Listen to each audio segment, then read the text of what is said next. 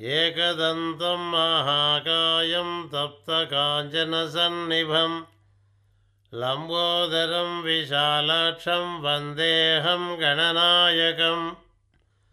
मौञ्जीकृष्णाजनधरं नागयज्ञोपवीथिनं बालेन्दुसकलं मौळौ वन्देऽहं गणनायकम् चित्ररत्नविचित्राङ्गं चित्रमालाविभूषितं कामरूपधरं देवं वन्देऽहं गणनायकम्।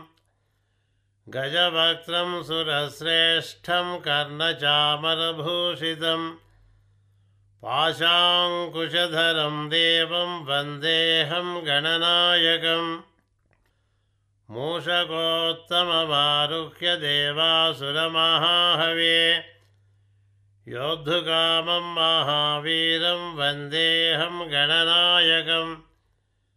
यक्षकिन्नरगन्धर्वसिद्धविद्याधरैः सदा। स्तूयमानं महाबाहुं वन्देऽहं गणनायकम् अम्बिकाहृदयानन्दं मातृभिः परिवेष्टितं भक्तप्रियं मदोन्मत्तं वन्देऽहं गणनायकम् सर्वविघ्नहरं देवं सर्वविघ्नविवर्जितं सर्वसिद्धिप्रदातारं वन्देऽहं गणनायकम् गणाष्टकमिदं पुण्यं यः पठे सततं नरः सिद्ध्यन्ति सर्वकार्याणि विद्यावान् धनवान् भवेत्